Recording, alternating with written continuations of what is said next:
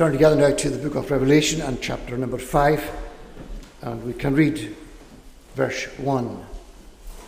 Revelation 5 and at verse 1.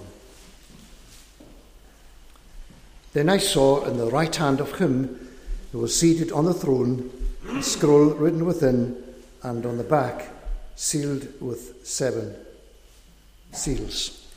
And so on down to verse number 10. And we know that yesterday, I'm sure uh, many of us, if not all of us, uh, in some way took part in the coronation day when His Majesty uh, King Charles III was uh, crowned as king. We saw um, some of the service and the key aspects of that service and the way in which he was set apart and the way in which he responded in, in uh, response to uh, the oaths that were laid upon him uh, and every way in which he responded at different parts of the service.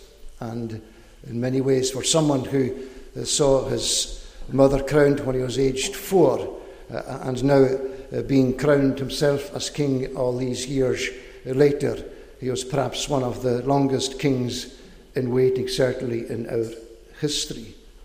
Coronation Day the crowning of the king. It's a key moment in the life and experience of every nation.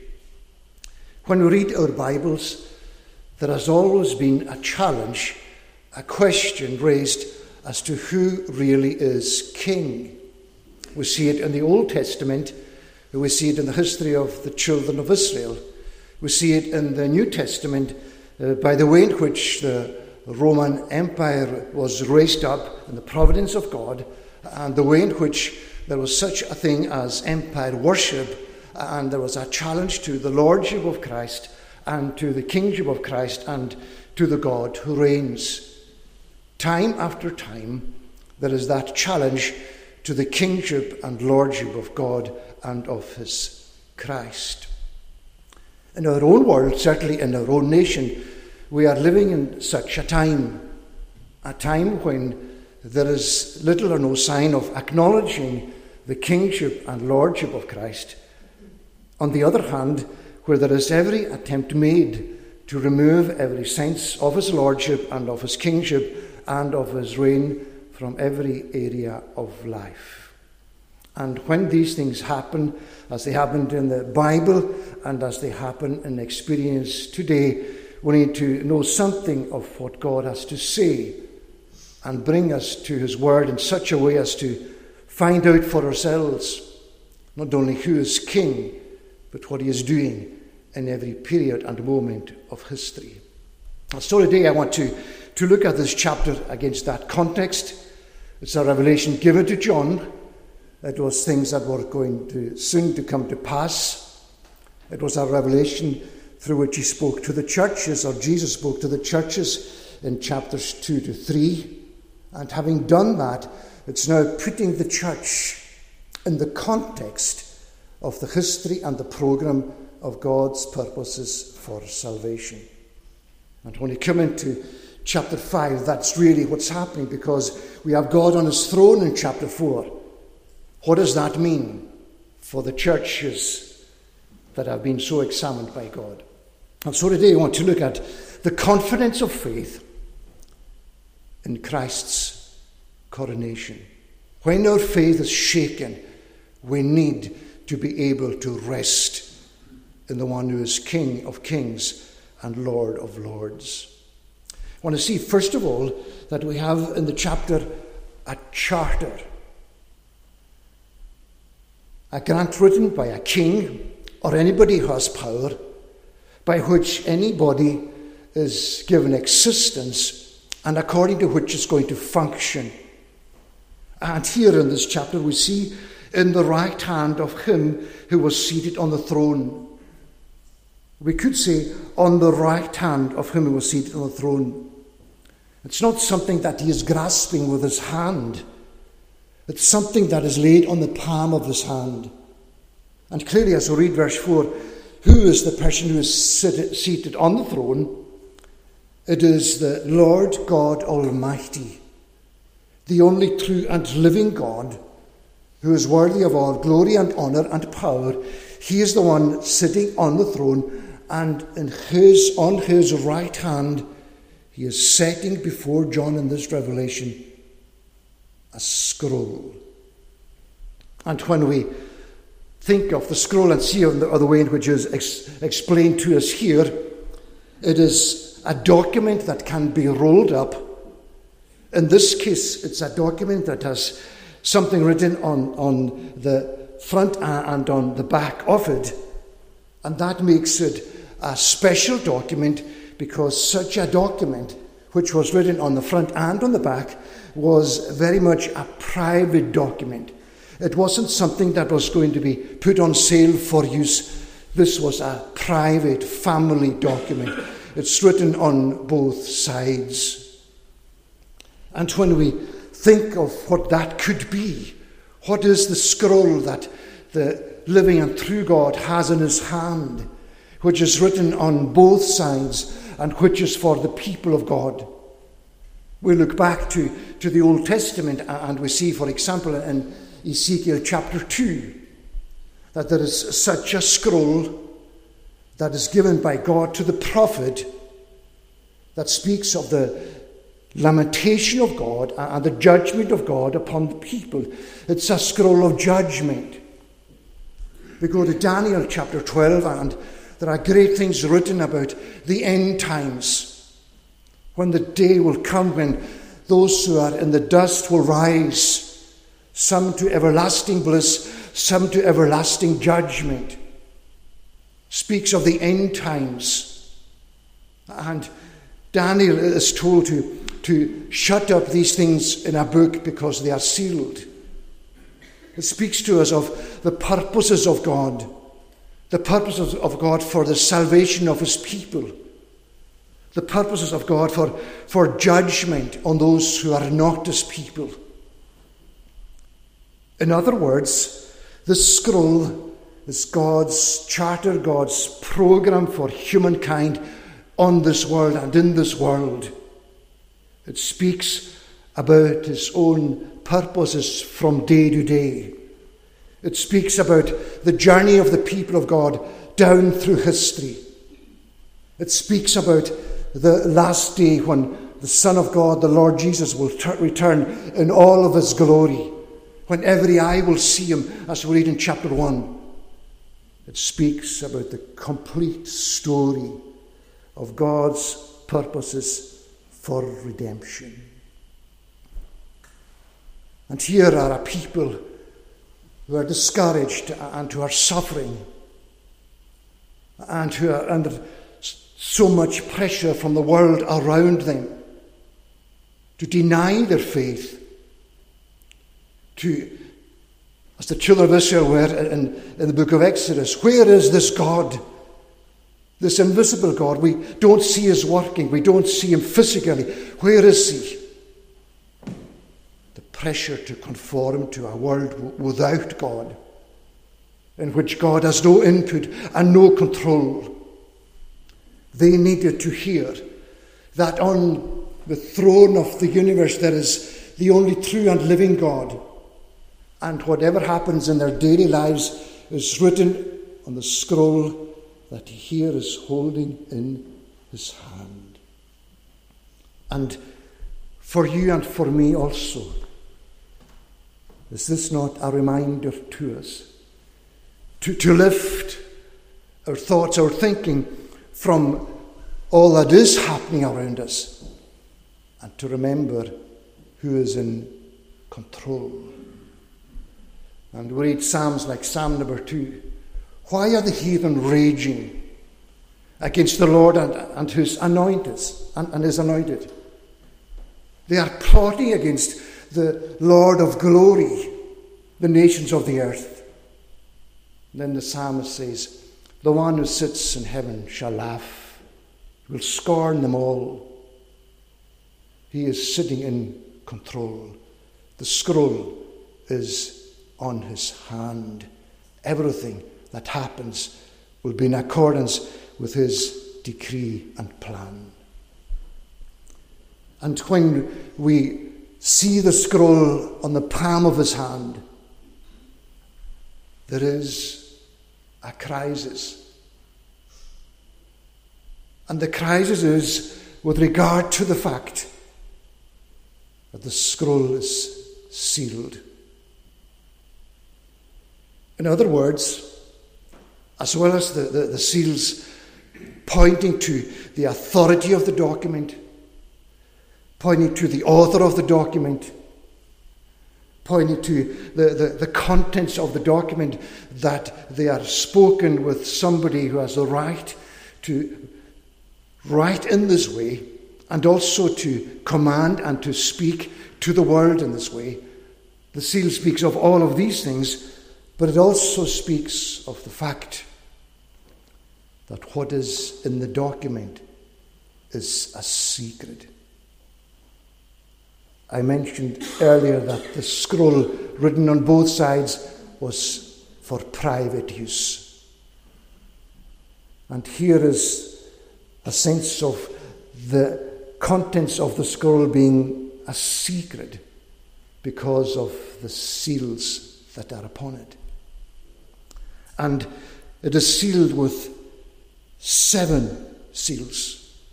There is that sense of completeness, that idea of seven that we see so much of in the book of Revelation that speaks of wholesomeness and of perfection and of completeness. It is completely sealed with seven seals.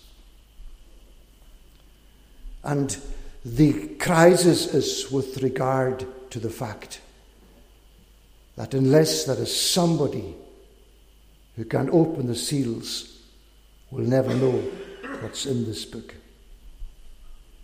And therefore the cry goes out from the mighty angel in verse number two Who is worthy to open the scroll and to break its seals? There is the cry for somebody who has the right and the authority, who is placed in the balances and founding to meet the requirements of God, and having met the requirements of God, that he can then go uh, and open the seals, read what's in the document, and let the world know what are the purposes of God. And for them and for ourselves today, if there is a scroll, and there is a scroll with all of the information in it, unless I can read it, unless somebody tells me what's in it, then it's of no value to me. I can believe that the living God is sitting on his throne and he is in control. But unless someone tells me what that control means for me and for my world, then it's meaningless. My faith finds no confidence, no resting place as long as the scroll remains sealed. Who is worthy? In the prophecy of Ezekiel, it was God Himself. Ezekiel chapter 2. We read through the New Testament, and that Paul, for example, in Romans chapter 11, speaks about the, the mind of the Lord. Who knows the mind of the Lord? Or who has been his counselor? A mystery, hidden, that we cannot know unless somebody comes to reveal them to us. And so, for John receiving this revelation, he is held in suspense. Here is what God has. Here is what is necessary. And unless there is provision for what is necessary, then John is never going to know the things that are going to come to pass. And if for ourselves today we, we could put ourselves into that kind of state of suspense, let's imagine that we're John. Let's imagine that we don't know what's coming next. And let's imagine that God is telling us this, and God hasn't told us what this scroll contains. Then there is suspense, there is no comfort. The fears continue. The fear that God is not in control. There is the charter. Secondly, then, there is the coronation. And because of the crisis, that there is no one found anywhere in heaven or on earth or under the earth able to open the scroll or look into it, I began to weep loudly. There is grief and there is sorrow in the heart and in the mind of John because of the fact that there is no one. And as, as far as, as his understanding goes, there is no one that can fill this gap and be considered worthy to open the scrolls. The grief and the sorrow that comes because he doesn't know what's going to happen to himself. The grief and the sorrow because he doesn't know what's going to happen to the kingdom of God.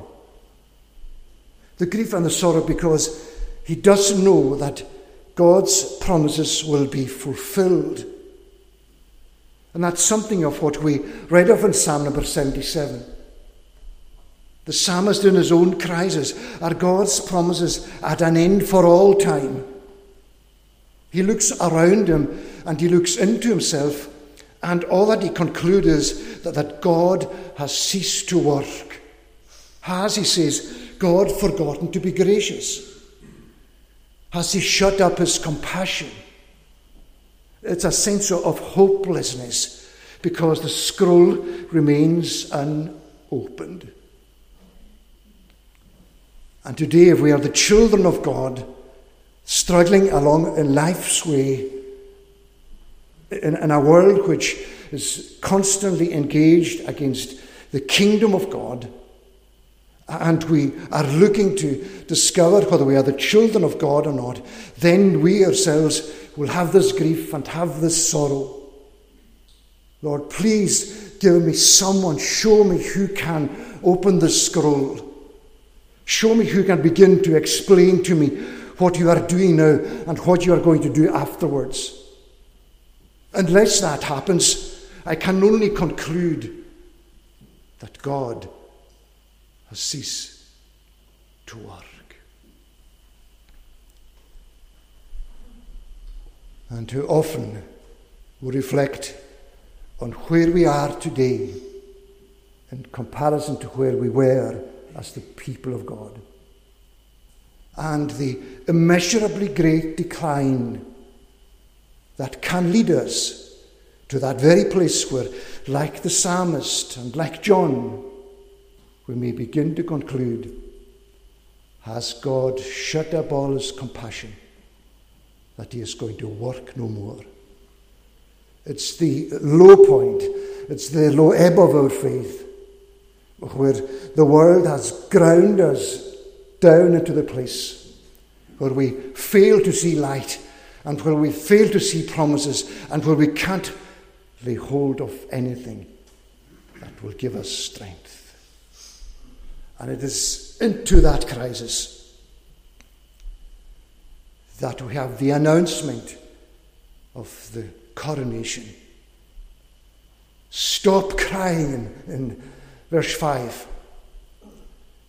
We could expand what, what John is saying and say it like this Stop crying because what you imagine to be true is not true at all. In other words, you imagine that there is no one who can open the scrolls of this book. In fact, you have come to the wrong conclusion. Hallelujah. What good news! That God will come to John, that God will come to us, and in all our wrong conclusions, by the way, what you suppose to be true is so far from the truth. And let me tell you, let me show you how. And what does God tell John? He tells him that God has a king. Behold, the lion of the tribe of Judah the root of David has conquered. There are two images and two Bible passages that, that God wants John to lay hold of. And the first of these is in Genesis 49, where, where Jacob is blessing his sons, and he comes to bless Judah. And he describes Judah as a lion's cub. He describes him like a, a crouched lion who is going to put his hands on the neck of his enemies. He's a powerful lawgiver and he is going to have great military victory, and all his enemies will fall down before him. And that will continue and will be fulfilled, especially when the day will come when Shiloh will come. That is, when the Messiah will come, when the promised King of God will come into the world, the lion of the tribe of Judah. Judah was a lion, but Jesus is the great lion. He is the Messiah in all of his glory. And he's also the root of David. And in Isaiah chapter 11, that's how the Messiah is promised. The root of David will arise. The Spirit of the Lord will be upon him. He, he will go out in righteousness to judge the poor. He, he will have righteousness as the belt of his waist and truth as the belt of his loins. And he will go out and he will strike the earth with the rod of his mouth. Another image of the coming Messiah, the Son of God, coming into the world, God's promised King, in all of his military strength and glory and power. He will strike down. And both of these images are rolled into this one person who is the, the glorious Messiah who has come into the world and who is now in the presence of God, the Messiah. The anointed one is the Messiah. And the anointed one is in Psalm 2. I have set my king upon Zion, my holy hill. He has conquered. He has prevailed. He has been in the place of conflict, uh, and he is the one who has secured the victory. Sit down, says God to his son in Psalm 110. The Lord said to my Lord, Sit at my right hand. There is a divine program. Somebody needs to explain it to me. And here is the message from God that is going to be explained and shown to me by the Son of God, the sent King of God, the Messiah of God, the Lord Jesus Christ. And He is the one who has the authority because He has conquered. And He is the one to whom God says, Ask me, and I will give you the nations for your inheritance and the ends of the earth for your possession. You and me and those around us. Promise of God to his Son on the day of his coronation. I will give them to you as your possession.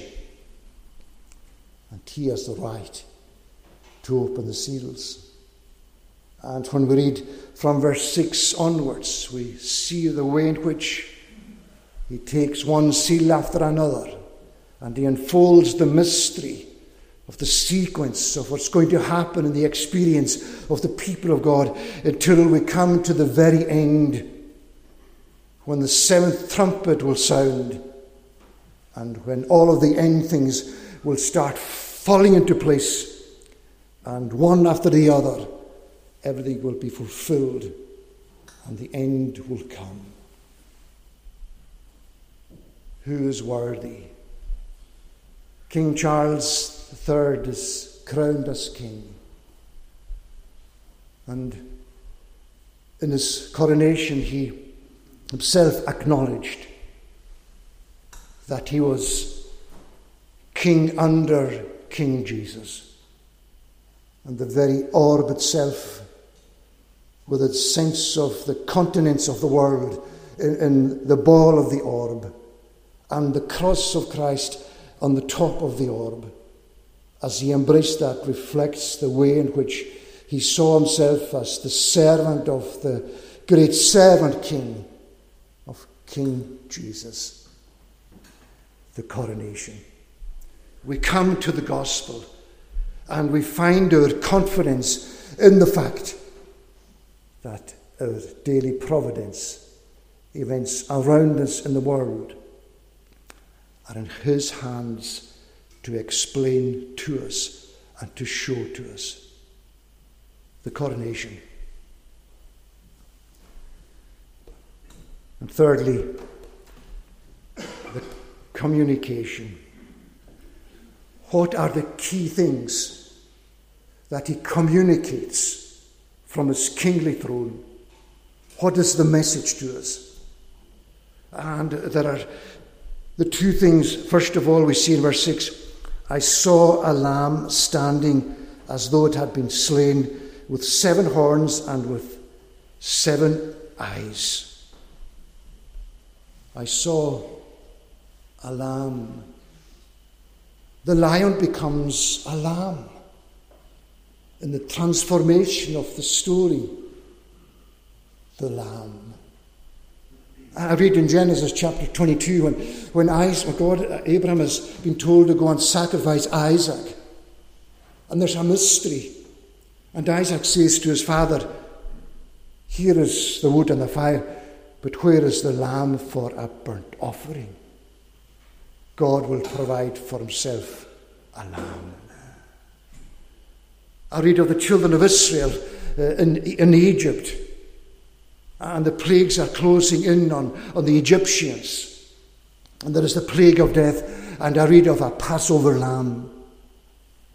And when the lamb is slain, and the blood is on the lintels and on the doorposts, God will see the blood and he will pass over. And I hear Isaiah describing the servant of God, Isaiah chapter 53, he was led like a lamb to the slaughter. He is a lamb slain. It's a sacrificial offering. He is slaughtered as a sacrifice, as the Lamb of God who takes away the sin of the world. And the image is that he was sacrificed as a sacrifice. And that from that moment onwards, not only does he carry the marks of that moment, but the impact and the victory and the conquering of that moment has lasting effects for the whole community of the people of God. The Lamb is in the midst of the throne as if he had been slain, and with seven horns and seven eyes which are the seven spirits of God. And the Lord Jesus, who is crowned in glory as the Lamb of God, receives the Spirit of God, and it is that Spirit of God which unfolds the story. Eye has not seen, nor ear heard, says Paul. Not never, neither has entered into the heart of man what God has prepared for his people, but he has revealed to us by his Spirit. I will send the Comforter, says Jesus. He will guide you into all truth. He will take my things and show them to you. The Lamb sitting here, or standing here as, as God's King, who has been set apart in the sacrifice so that he can explain to us everything that God has done. And alongside of that, there is, there is the great deliverance that he has secured. And that deliverance is in steps brought before us in, in, in the, the rest of the verses from verse 7 downwards. And the, new song at verse 9, they sang a new song saying, Worthy are you to take the scroll and to open its seals, for you are slain, and by your blood you ransomed people for God from every tribe and language and people and tongue, and you have made them a kingdom of priests to your God, and they shall reign on the earth. The marks that he carries are the marks that he received when he ransomed people for God, when he bought out freedom with his own blood from every tribe and language and people and nation. He died for our sins according to the scripture. We are redeemed, we are redeemed with the precious blood of Jesus Christ. We are ransomed. And we shall reign with him as those who are kingdom of priests and who are a holy people to God. And the marvelous conclusion and all of these parts of, of, of what he communicates leads us to that final resting place of the people of God, reigning with God as priests, those who are empowered by God within to live in the presence of God and to hear the words of God and to do so in the midst of the paradise of God, where we have the river of the water of life and the tree of life. And there in the new heavens and the new earth, where there will be no more pain and no more sorrow and no more crying and no more death. We will reign with him forever and ever, the one who is King of kings and Lord of lords.